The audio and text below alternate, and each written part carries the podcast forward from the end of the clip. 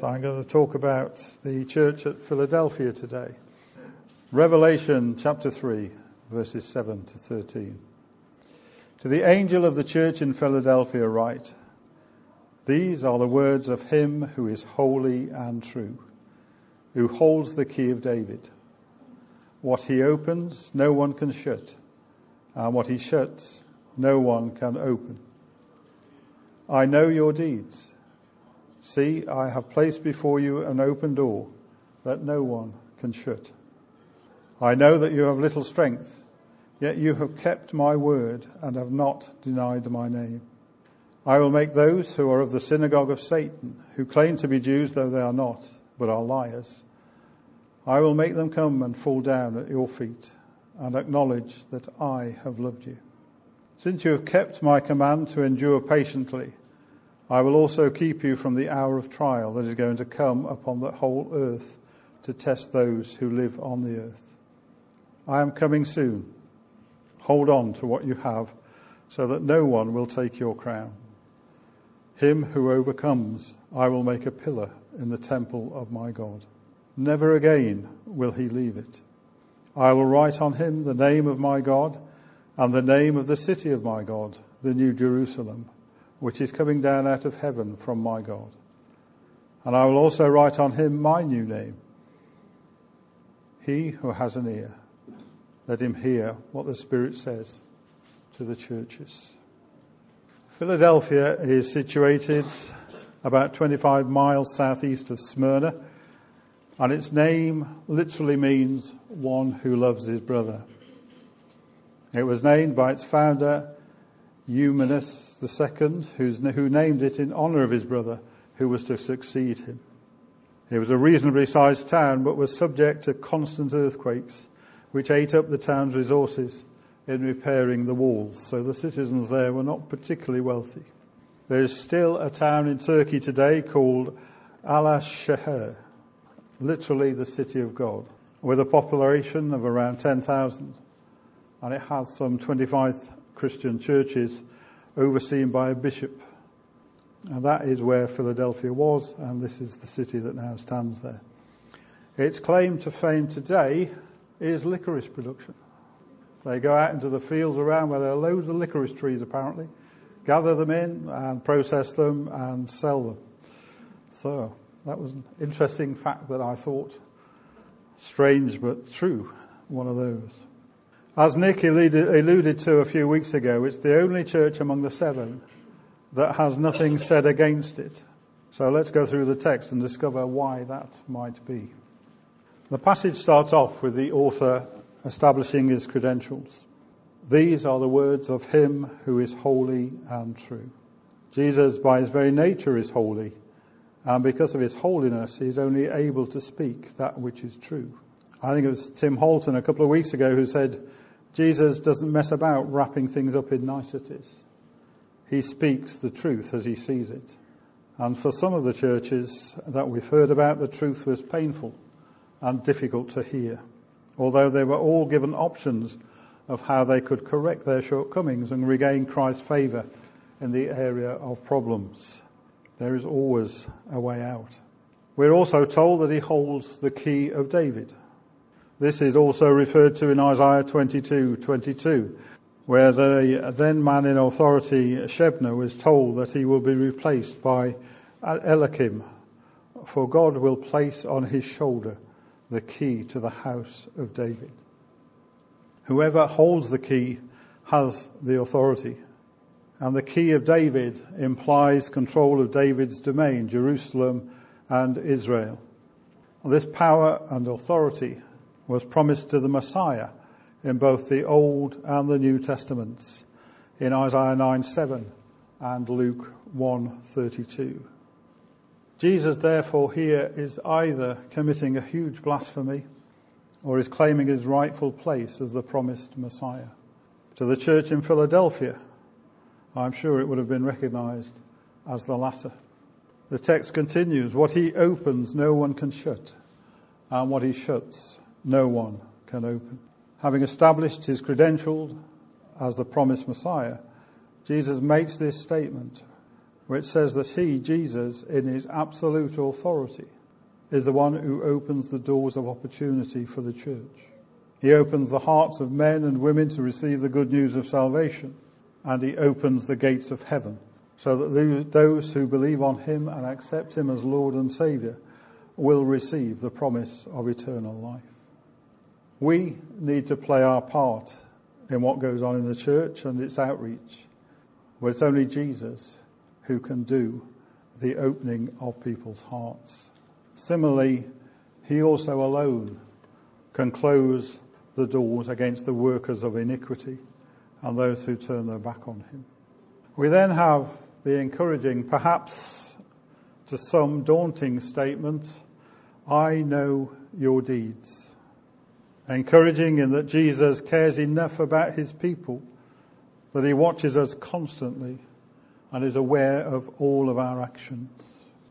His love is complete and overwhelming, and his passion for his people to continue on the right path is highlighted by these seven letters to the churches, which are sent as by a father to his children, full of love and compassion, but also discipline where necessary in order to bring them back onto the right path daunting for some in that there is a realization that there is nowhere to hide.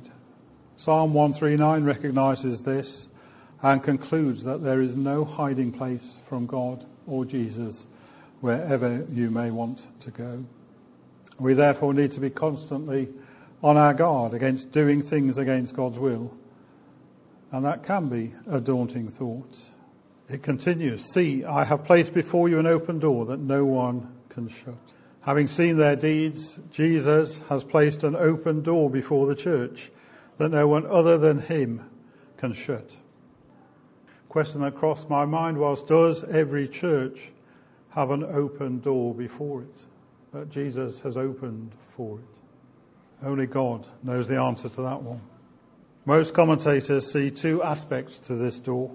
Firstly, it is the door to salvation for those who accept Jesus as Lord and Saviour.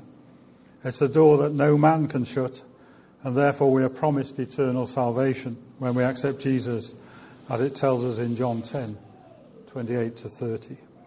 I give them eternal life, and they shall never perish. No one can snatch them out of my hand. My Father, who has given them to me, is greater than all. No one can snatch them out of my Father's hand. I and the Father are one. Jesus is here acknowledging, as he goes on to say, the faithfulness of the Philadelphian church, despite the fact that they are under persecution. And there is no doubting they were, as was all of the Christian church at that time, from the world outside and from false prophets within the church itself. Despite all of this and the fact that they had little strength of their own, they kept God's word and did not deny Jesus' name. In other words, they had remained faithful to God's and Jesus' teaching, despite what was going on in the world around them and the pressures they were being put under because of their faith. It doesn't happen in this country as yet, thank God. But imagine if you lived as a Christian in a country where the local government official came knocking on your door and asked you if it was true that you were a practicing Christian and believed in Jesus Christ as your Lord and Saviour. He then goes on, Oh, and before you answer that question, let me just say that if you answer in the affirmative, you needn't bother reporting in for work at the bank on Monday because your job will no longer be there and won't be until you renounce your Christian faith. And the place that has just been given to your son at the local university to study law will have been filled by someone else. And I'm afraid there won't be any more places available until your whole family renounces the Christian faith. Oh, and as you've lost your job, you won't be able to pay your mortgage payments and may well end up in debtor's jail until you can. And your wife has been blacklisted in a 50 mile radius, so she won't be able to get a job to support you all either. So, what is your answer? to my question. Sounds like a work of fiction, doesn't it, to our Western ears? Well, we had a guy called Dave drop in on our evening service last week or the week before. He was an American from Oregon and for the last 15 years has been a missionary in India where he met and married his Indian wife. His visa was due for renewal in October and he applied as usual. But upon a totally spurious pretext, the authorities refused his visa and effectively kicked himself, his wife, and their three children out of the country. He was working in a remote region of India where the local authorities have closed down 25 churches in the last 18 months. And true stories like the one I've just related are commonplace. And the police turn a blind eye to any breaches of the law that the authorities may be committing. And any press interest that may be there is totally suppressed. So, if you found yourself in those circumstances being asked that question, what would your answer be? So, to say that the Church of Philadelphia had kept Jesus' word and not denied his name sort of takes on a whole new meaning when you realize what sacrifices they had to make in order to do that. When they were suffering similar persecutions from the world for their faith, and false prophets within the church were condemning them for holding to what they said was a false doctrine.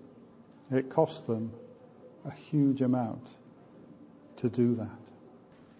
Having commended them for their faithfulness, Jesus then goes on to encourage them by showing that he is very much aware of those claiming to be Jews who are speaking into their lives. And here again, he does not mince his word. He tells them that they are, in fact, of the synagogue of Satan and liars, and that he will speak into their hearts as only he can and bring them to a place of repentance such that they will come before the church, acknowledging that they are the church, loved by Jesus. And by their faith and actions in the church, they can see Jesus at work in their lives. Only Jesus can do that in people's hearts. Even in our Western world here, we sometimes despair of the fact of ever reaching people's hearts for Jesus. But Jesus can do it in the hardest of hearts.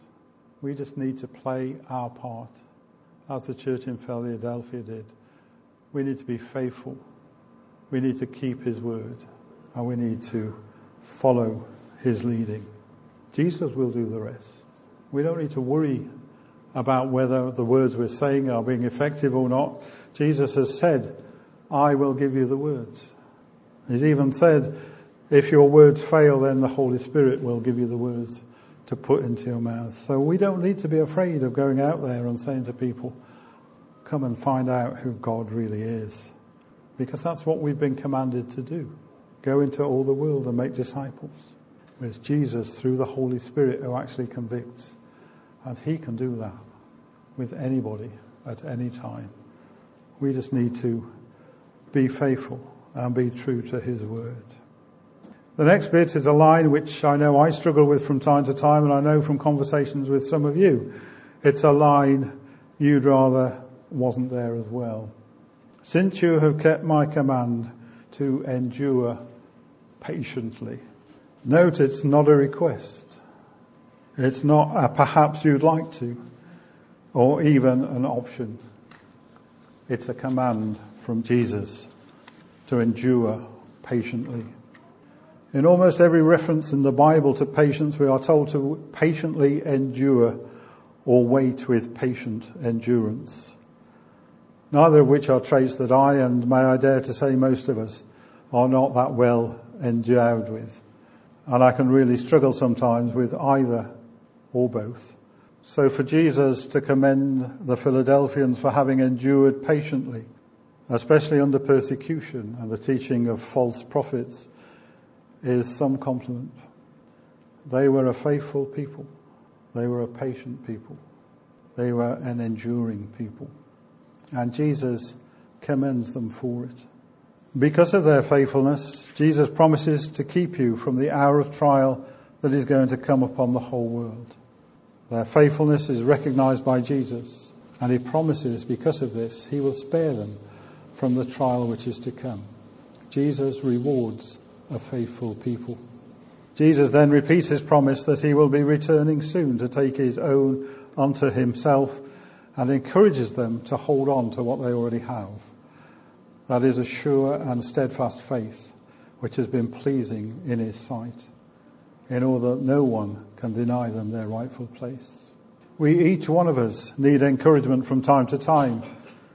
And it's really great when someone comes up after a service or at some point uh, when you've done something and says, Great, that was really good. I was really encouraged by it.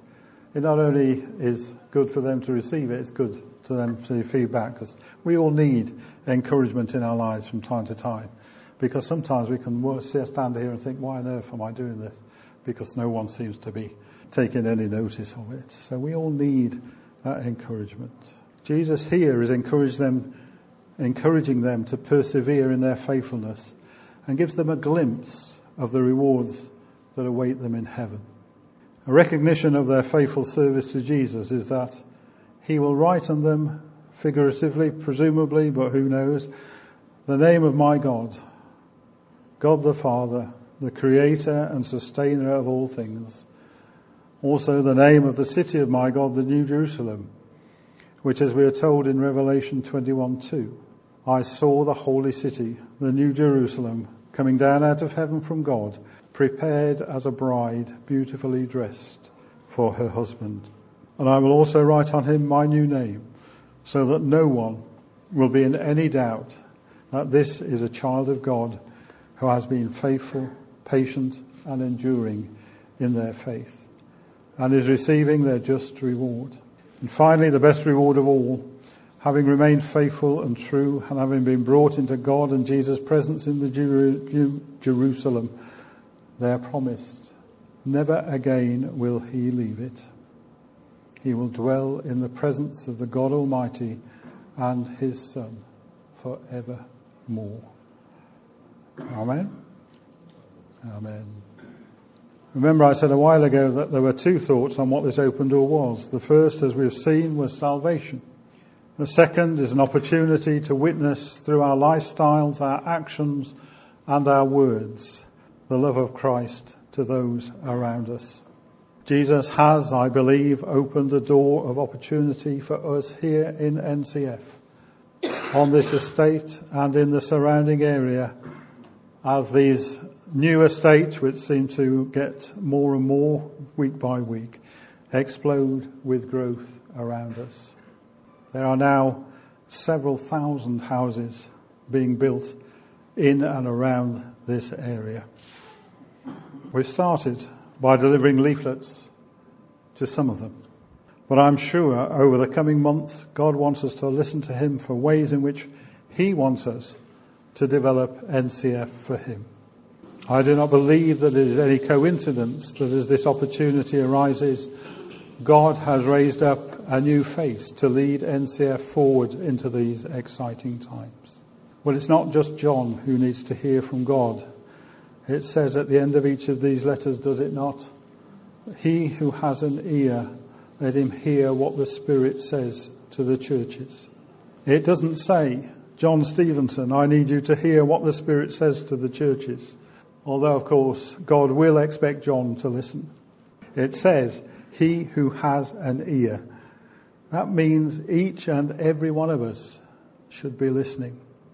We all, as far as I know, although I'm told mine isn't as good as it was, have ears to hear with. And God isn't exclusive in revealing his plans to the church.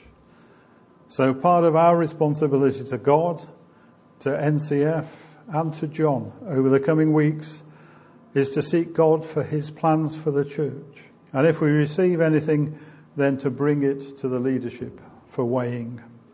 We have an excellent reputation on this estate because of the work which we do with the various community groups that meet here. And indeed, people have come into the church itself by being gently introduced from those groups into church life. I look forward to that continuing and developing over the coming months. As John is inducted into the role of lead minister in January, I believe with all my heart that just as Elijah passed on the mantle of responsibility to Elisha, then God will lift the mantle of responsibility for NCF's spiritual, emotional, and physical well being from my shoulders and place it around John's. He will also continue to develop John's ministry as he did mine, and we will see him grow and mature as he is faithful to God's leading on his life. It's been a huge privilege for me and for Lynn to serve you over the last 13 years. And we look forward to supporting John and Jill in their ministry to you. It will be different to ours, inevitably, but it will be an exciting time. And we need to hold both John and Jill in our prayers continuously. And we need to help and encourage them, as you have done, Lynn and I, in the past, in any way that we can. We need to help them to take this church to where God wants it to be in the future. God has always been faithful to the leadership of this church from when it started. And we have seen some amazing things happen, not least of which was the gifting of this building to us. That was an exciting time. But God, as with the Philadelphian church, gifted this building to us with an expectation, an expectation that we would be faithful and true to Him and we would use this building as a base for reaching out to those around us, to showing those around us, both in the church and outside the church, that we are children of God, that we want to see God's kingdom grow in this place. As I step back and as John steps forward, it's a time when God will bring about some changes. Not everybody likes changes. But if they're in God's will and they're in God's way, and they will develop his kingdom and bring fruit into this church, then we need to accept them and we need to go with them. And we need to see the church grow through them. It's a good time for us to pray for John and Jill and their ministry going forward. I'm not going anywhere. Uh, I'll still be around and I'll still be here to uh, hopefully help and encourage John uh, in his ministry. But uh, the role will change. So we need to embrace that and move forward with it. So let's just pray for John and Jill.